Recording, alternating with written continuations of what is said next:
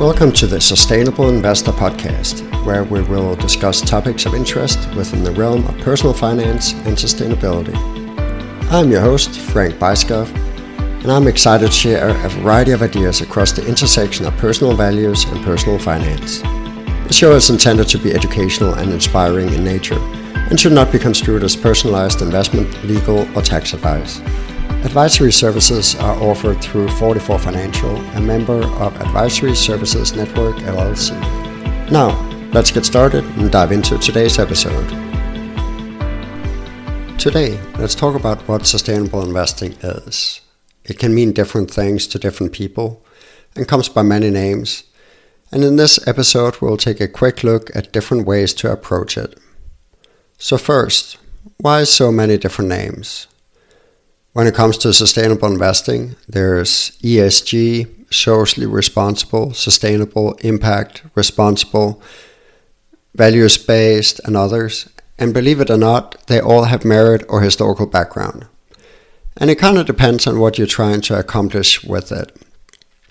For me, I decided to go with the term sustainable investing, partly because I like the sound of it, but most importantly because it fits my approach to invest in a manner that is sustainable both from a financial perspective as well as from the impact or exposure of the associated portfolio. Historically, sustainable investing was based around limiting sin stocks like tobacco, alcohol, gambling, weapons, and the like, and it was first set in motion by the Rockefeller family back in the 1970s as a way to reflect the values of the family. In recent years, it has evolved to be much more nuanced especially as data is becoming more widely available. The foundation can be exclusionary approach where you have certain things you want to avoid, similar to what the Rockefellers did, and uh, avoiding the stuff you don't want to be associated with. The goal is to find companies that act or behave in a manner that is aligned with your values, or at least do not work against them. You can then add a layer that is an inclusionary on top and focus on investments that represent what you really want to promote in your portfolio, or certain characteristics you're feeling strongly about. It can be thematic in nature, maybe focused on renewable energy, gender equality, or climate change, or it can be more general in its uh, approach. Again, it can be a very personal decision. Investments can have both financial and a non financial return. Traditional investing focuses solely on the financial aspect, while impact investing is more about the non financial characteristics, such as providing low income housing or supporting a local economy, but having less focus on making money. Sustainable investing, in my opinion, aims to bridge the two, where there is a balance between the two returns. It can be structured to potentially yield a financial return similar to that of the broader market, while still having a profile you feel is right for you. Of course, anytime you invest in a different way than the regular market, you should expect that your return can be different. When you look at the available investment options, you're starting to see many investments that have the letters ESG in the name. And this has become a common sight in the investment world. The E for environment is usually the one that is the easiest to grasp. Uh, as it is related to carbon emissions, energy efficiency, resource use, and similar.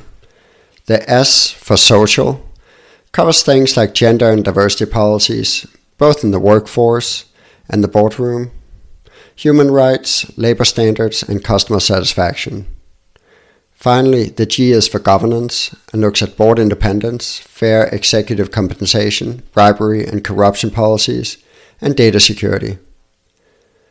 Truth be told, I don't believe there's a so called perfect company out there. Most have room for improvement in one area or another, but some are working more diligently on addressing their issues than others. Wall Street has done a great job adopting the ESG framework, although in a way I, that I find leaves room to do better.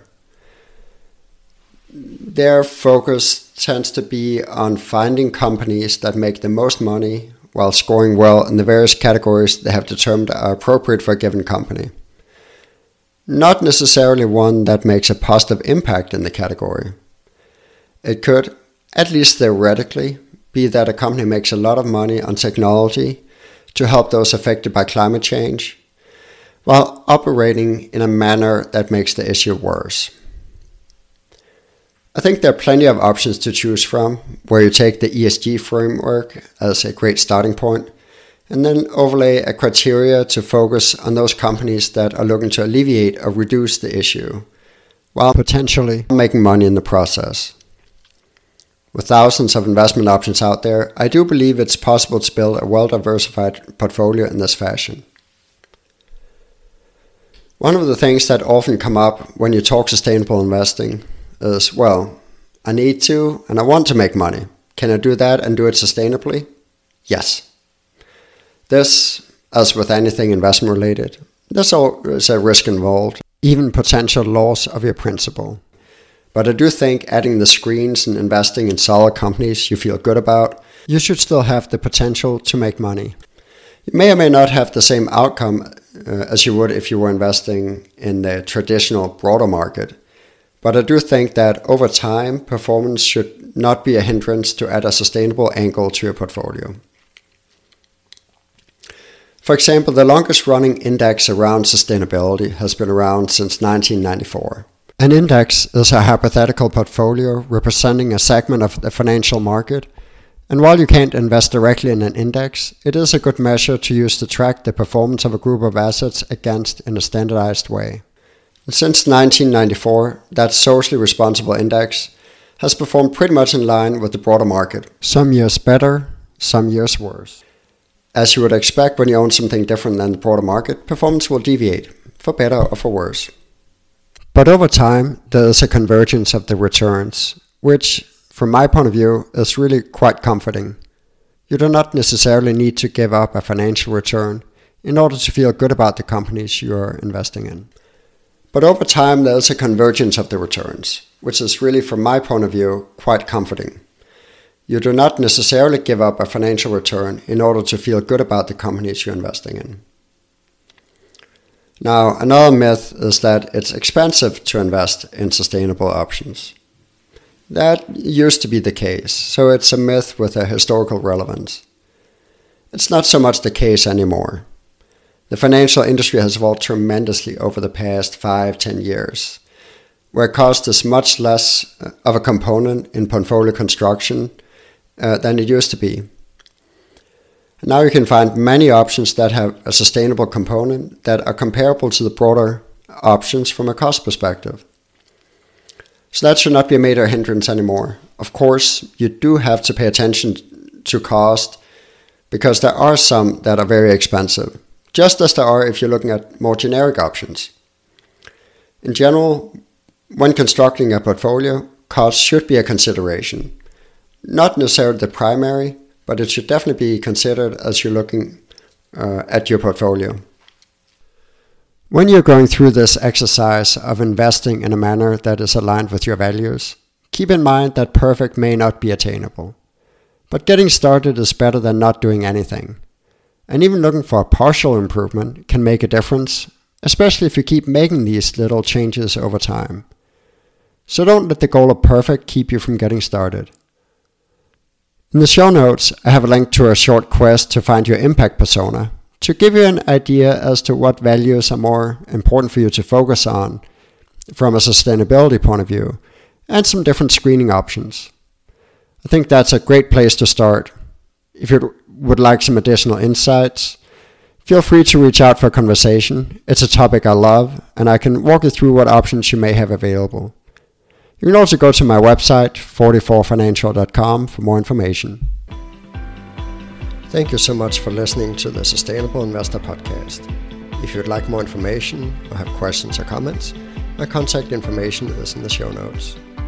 If you like the show, please subscribe and share it with two other people that may be interested in the topic as well. Until next time, go make a difference in your world. This podcast is intended for educational purposes only and should not be construed as personalized tax, investment, legal, or other professional advice. Before taking any actions, you should always seek the assistance of a qualified professional.